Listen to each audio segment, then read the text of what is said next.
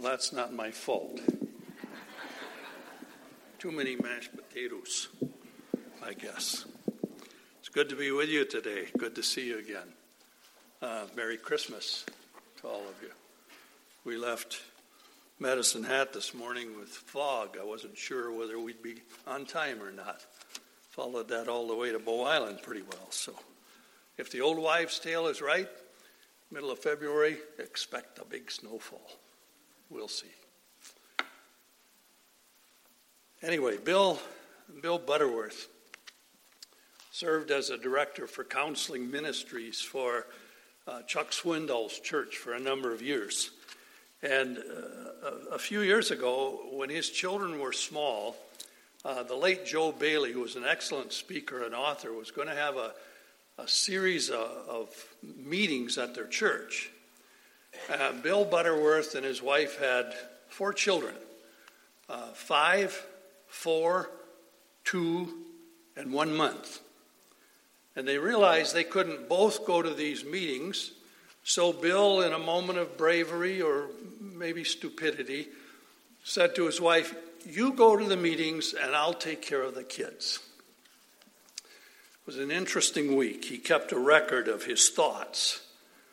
And these are some of the things he wrote. My four year old wants to know why it is when mommy goes out, the kids have to go to bed while it's still light outside. I tried to feed them dinner. It was a disaster. Tomorrow night, I'll feed them in the backyard. They'll eat off paper plates. They'll be dressed in underwear and shower caps.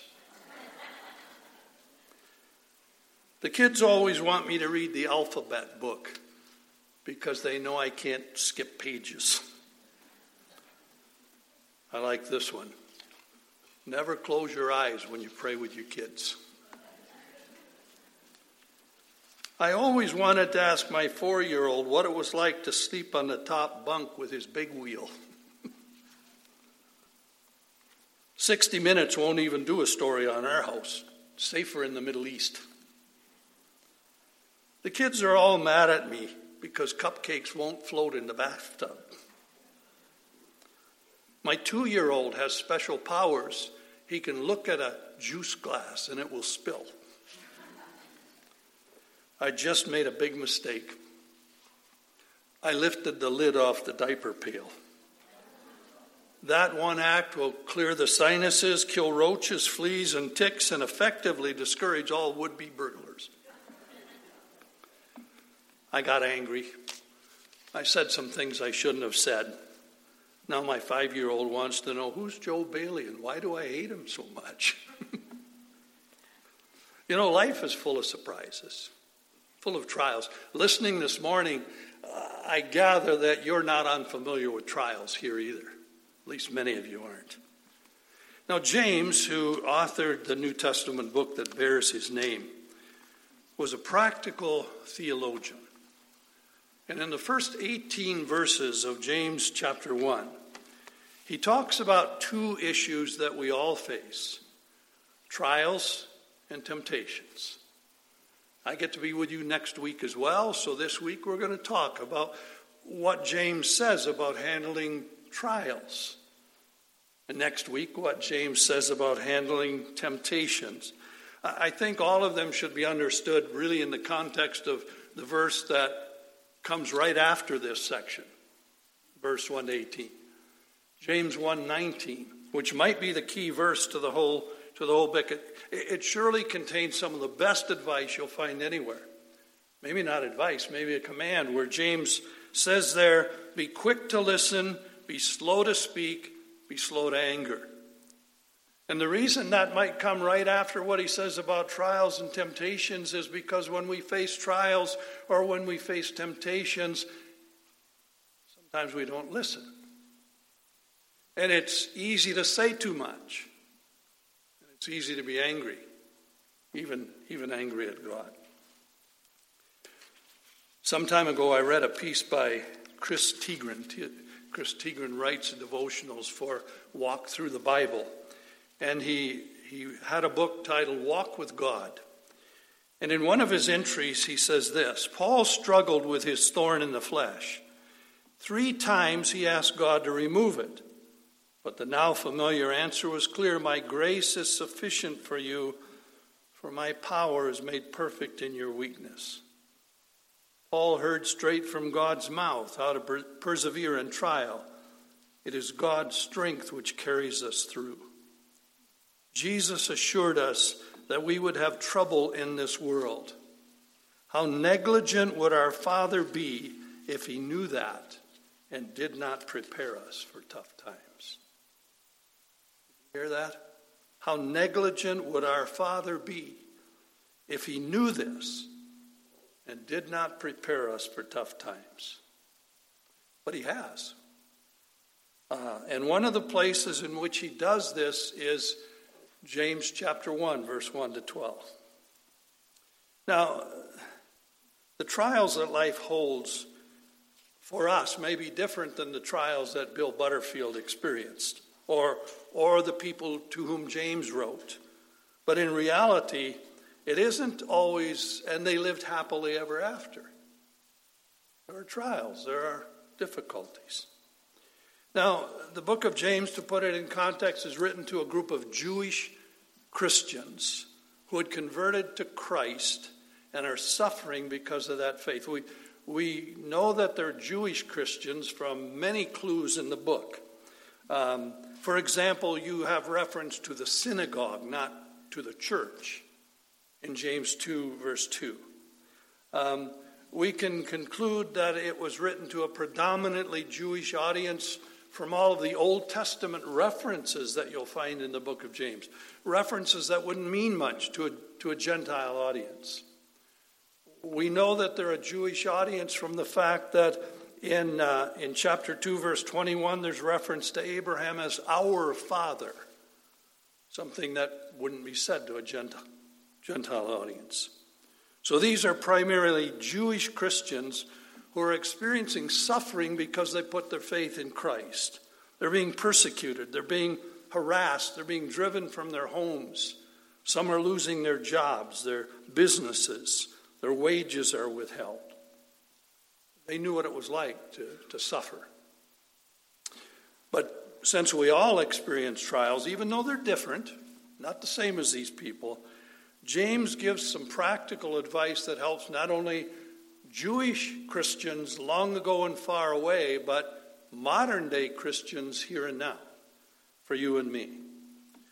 Um, this is why one writer, for instance, could say one of the New Testament epistles which is least known and studied by the evangelical Christian is that of James. Great stress has been laid on the Pauline epistles, and rightly so. But it should be remembered that the other New Testament books are likewise of real value. Indeed, it seems that James fills a pressing modern need more fully than any other portion of the New Testament. Um, James is one of the earliest, if not the earliest, of the New Testament epistles. And James wrote to correct error, but he also wrote to teach Christians how to be Christian. We can put it that way. Um, so much so, in fact, that James has been called the practical guide to Christian life and conduct. Now, because both James and the book of Proverbs are filled with counsel and advice on how to live practically in this world, James has been called the Proverbs of the New Testament. And it's easy to see that because James is much more about conduct than it is about creed. In fact, uh, it's not a long book. There are only 108 verses in the book of James, but in 54 of them, half of them, you have a command or commands. It's a very practical book.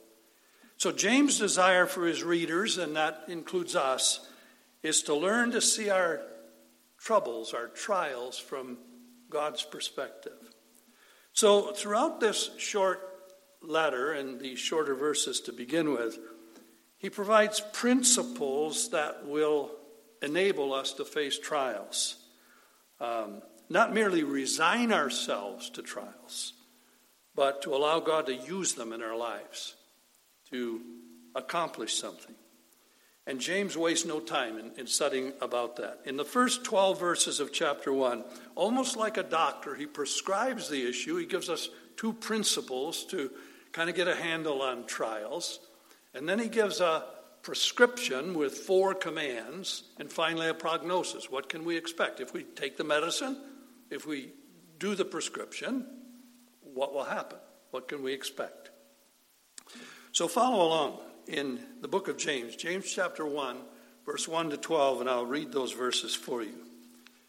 James, a bondservant of God and of the Lord Jesus Christ, to the twelve tribes who are dispersed abroad, greetings. Consider it all joy, my brethren, when you endure various trials, knowing that the testing of your faith produces endurance. Let endurance have its perfect result, that you may be perfect and complete, lacking nothing. If any of you lacks wisdom, he should ask God, who gives generously to all without finding fault, and it will be given to him. But when he asks, he must believe and not doubt, because he who doubts is like a wave of the sea, blown and tossed by the wind. That man should not think he will receive anything from the Lord. He is a double minded man, unstable in all he does.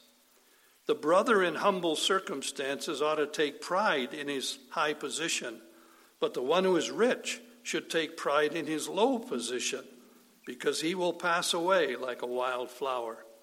For the sun rises with scorching heat and withers the plant. Its blossom falls and its beauty is destroyed. In the same way, the rich man will fade away even while he goes about his business. Blessed is the man who perseveres under trial, because when he has stood the test, he will receive the crown of life that God has promised those who love him. So the diagnosis that James gives us really takes the, the form of two statements or two principles. And they're simply this trials are inevitable and trials are purposeful. Trials are inevitable. Look at verse 2. It says, when you encounter trials, not if you encounter trials, but when you encounter trials. Literally, the word means whenever which means not only once, but many times in your life, you're going to face trials. Trials are not elective, they're going to come, they're going to happen. In fact, the word various in verse 2, where he talks about various trials, it's even more vivid in the Greek language in which James wrote it. It, it literally means many colored or variegated. There are different kinds of trials that will come. Someone said they come in many shades of blue. Peter says much the same thing in 1 Peter 4:12 where he, he writes this Beloved, do not be surprised at the fiery ordeal among you which comes upon you for your testing, as though some strange thing were happening to you. Trials shouldn't strike us as unusual. They're the norm, they're going to happen. They're inevitable. The second truth James gives us is that trials are purposeful. David Nystrom wrote this Trials can result from Satan. They can be allowed by or sent by God, or they can be a part of the normal ebb and flow of life. We must not see trials as necessarily the tool of the devil. Many in the name of Christ claim that sickness and infirmity are signs of sin or of Satan's actions or both.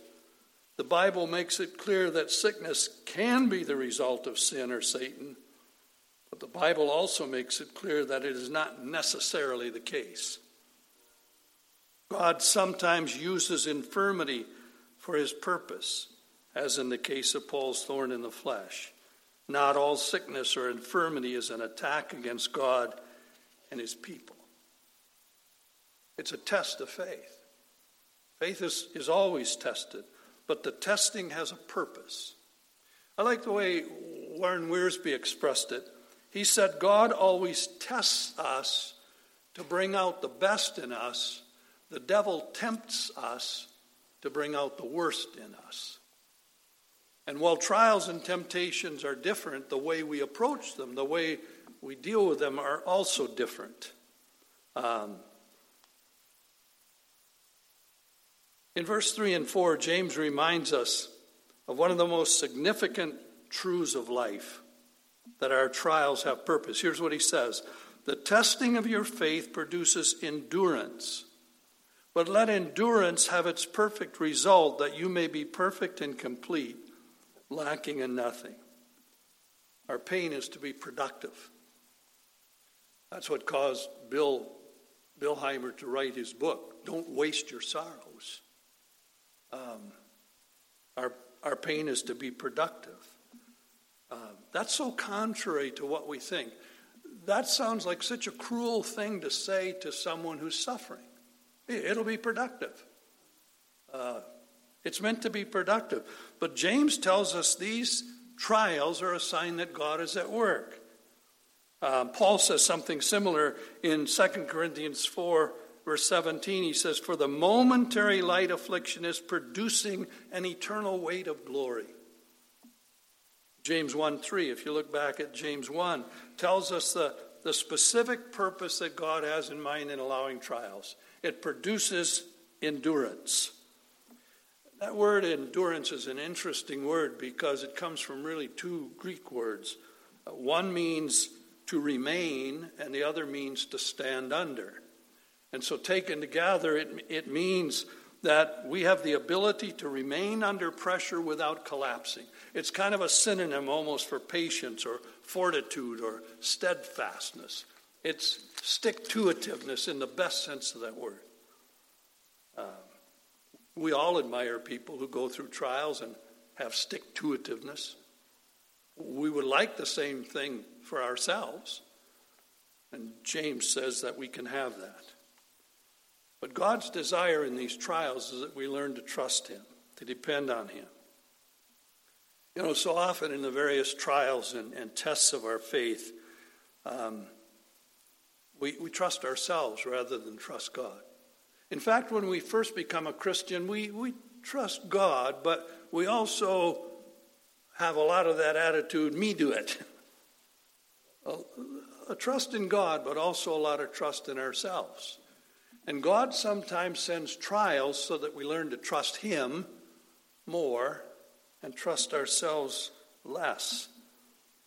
1 Peter 1 6 and 7 says, In this you greatly rejoice, even now for a little while, if necessary, you have been distressed by various trials, that the proof of your faith, being more precious than gold, which is perishable, even though tested by fire, may be found to result in praise and glory and honor at the revelation of Jesus Christ. That's when Christ comes. So, trials come to authenticate our faith, they come to complete our faith, to strengthen our faith, um, to learn to trust Him, not ourselves. That's why James says, let endurance have its perfect result that you may be perfect and complete, lacking in nothing. And that's the tough part. One writer put it this way the world does not believe what Christians believe because the world does not believe that the Christian believes. Show them whether or not we do when we go through trials. Same writer said, We have our theology straight, and yet we know, if we're honest, that it's difficult to take the principles of the Word of God and make them work in the marketplace, in the street, behind the wheel of a car, and at the kitchen sink. But that's the purpose of trials to teach us how to make faith work uh, in the marketplace, in the street, behind the wheel of a car, at the kitchen sink. Our trials have a purpose, but often we don't let the purpose work its way out. We rebel too soon.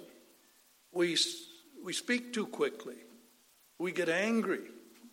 We don't listen. We, we don't let it do its work. We stop short of the goal, and our, our question that we shout at God is, Why me? What did I do? Why do I deserve this?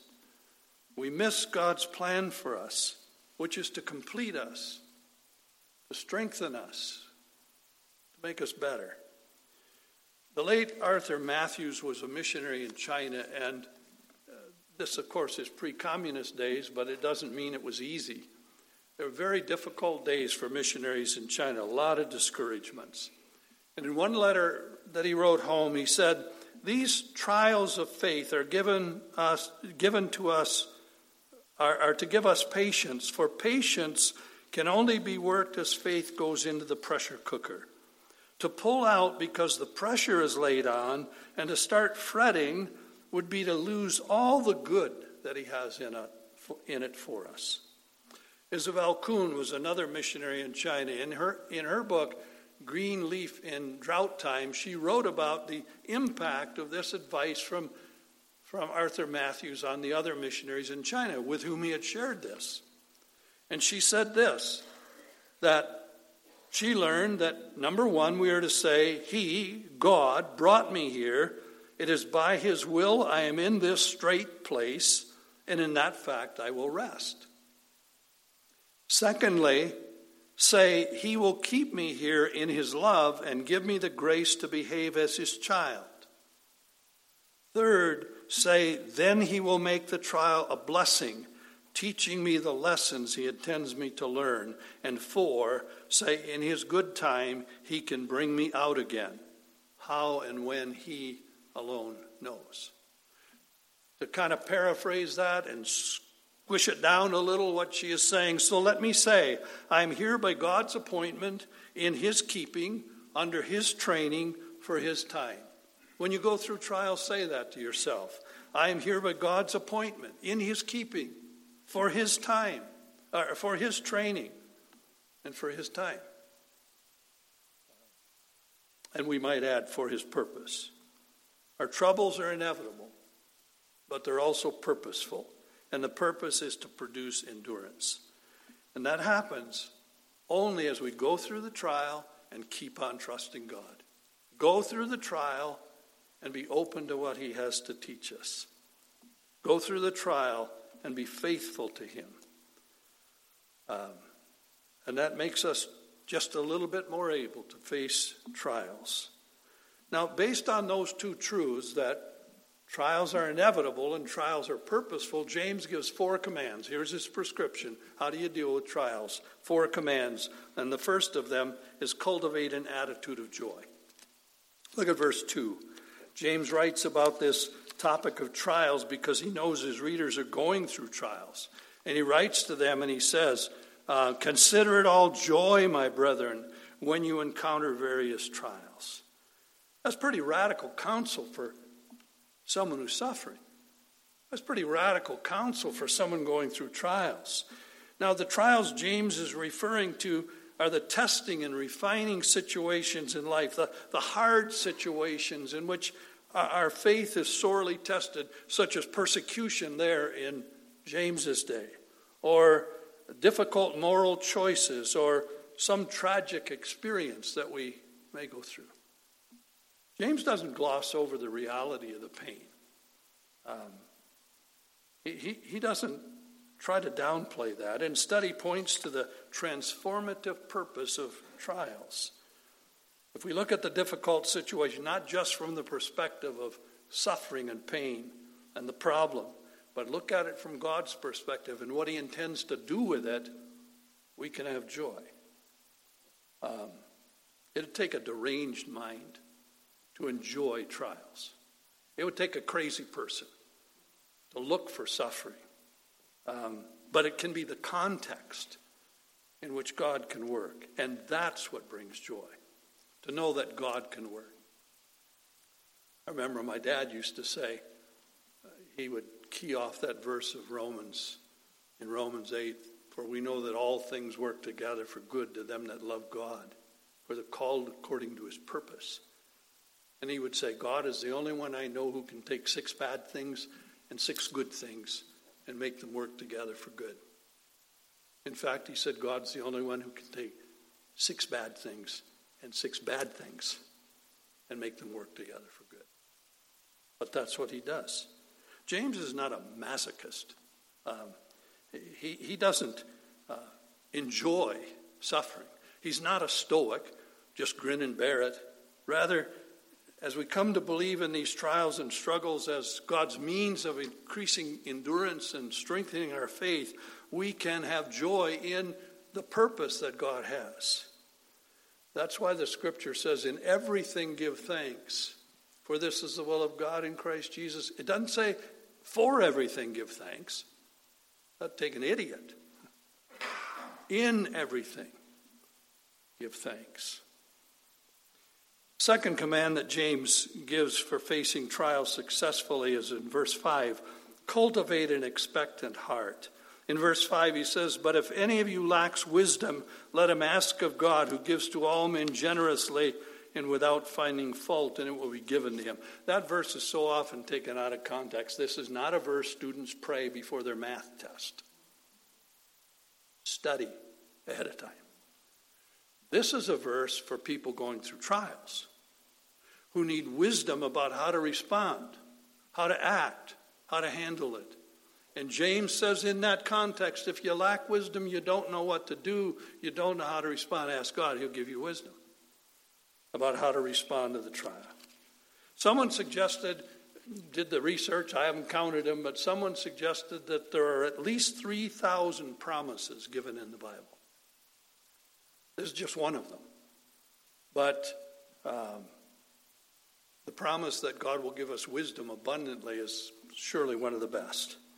When we go through trials, we, we need divine help. We need what James calls wisdom. We need to know how to respond, how to react to that. And James says God will give it, and God will give it generously. He doesn't criticize you for needing it. He doesn't criticize you for not knowing on your own what to do. He'll give you the wisdom you ask for. But like all the promises in Scripture, we have to claim it. We have to live in the light. We have to actually ask. When James says that we should ask for wisdom without doubting, he's not trying to encourage Christians to take what doubts they might have and press them down and act like they're believing. Uh, it's not an emotional thing at all, it's a call to commitment. What he's doing is saying, commit yourself to obey God and trust God no matter what happens, no matter how intense the pressure gets, no matter how difficult the trial becomes. Commit yourself to trusting God. God longs to give us wisdom and insight and power to make godly choices. And James says, if you ask, he'll do that. Third command he gives to handle trials is in verse 6 to 8, and it's cultivate a submissive will. Here's what James says in verse 6 to 8 But let him ask in faith without any doubting, for the one who doubts is like the surf of the sea, driven and tossed by the wind. For let not that man expect that he will receive anything from the Lord, being a double minded man, unstable in all his ways. One of the reasons we struggle in times of trial is that we lack a commitment to do the will of God. Uh, we haven't. De- our attitude is, God, tell me what you want me to do, and then I'll decide whether or not I'll do it. James is saying, decide ahead of time before God ever tells you what to do. You're going to do what He says. You'll obey him.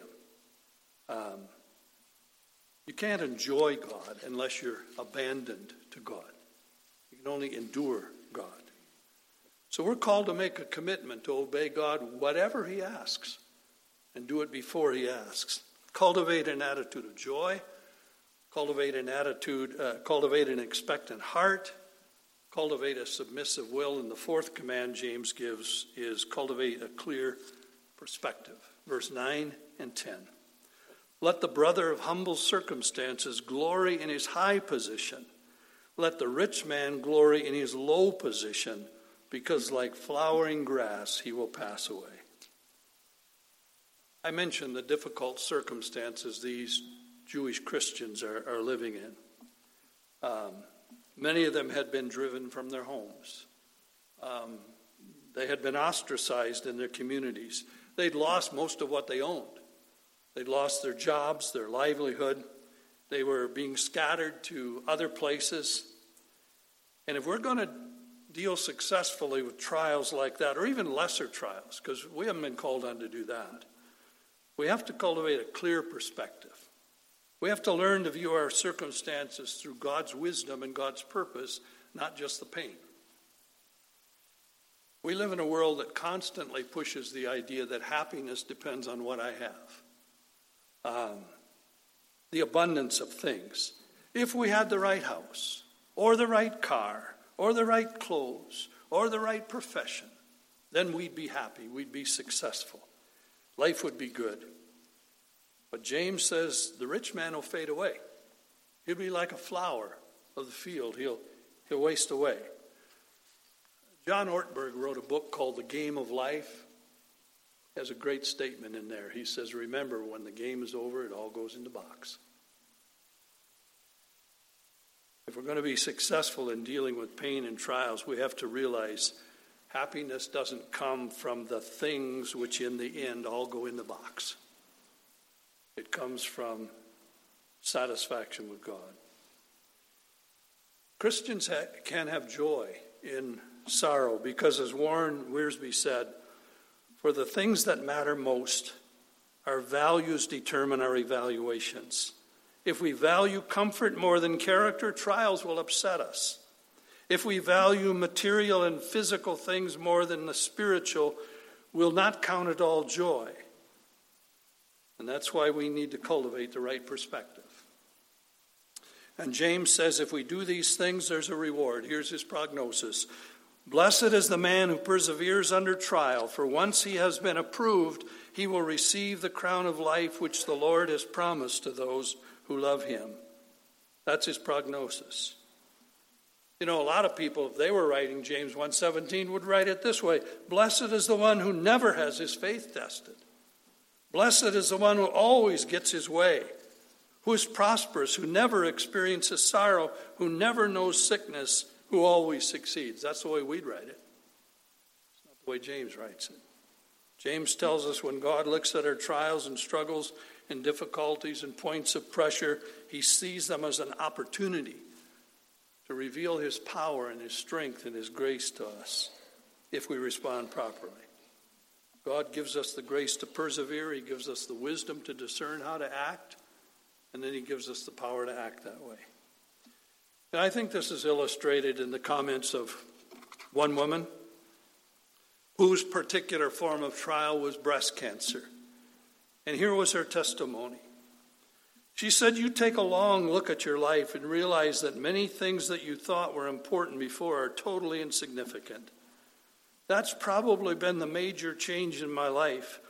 What you do is put things in perspective, you find out that things like relationships are really the most important things you have. The people you know and your family. Everything else is just way down the list. It's strange that it takes something so serious to make us realize that. Sometimes it does. And when, if it does, remember God has a purpose and endure. Trials and temptations, they're different. God sends trials to test us. The devil sends temptation to defeat us. We respond differently. Trials must be endured, temptations must be resisted. Look at that other problem we face next week. Father, we thank you for your word. It's so practical, it's so helpful. Its promises are so reassuring and comforting and challenging. And your challenge to us is to ask for the wisdom we need in times of trial. How to respond, how to, how to act, how to keep trusting Jesus. We pray that you will help us to do that for Jesus' sake. Amen.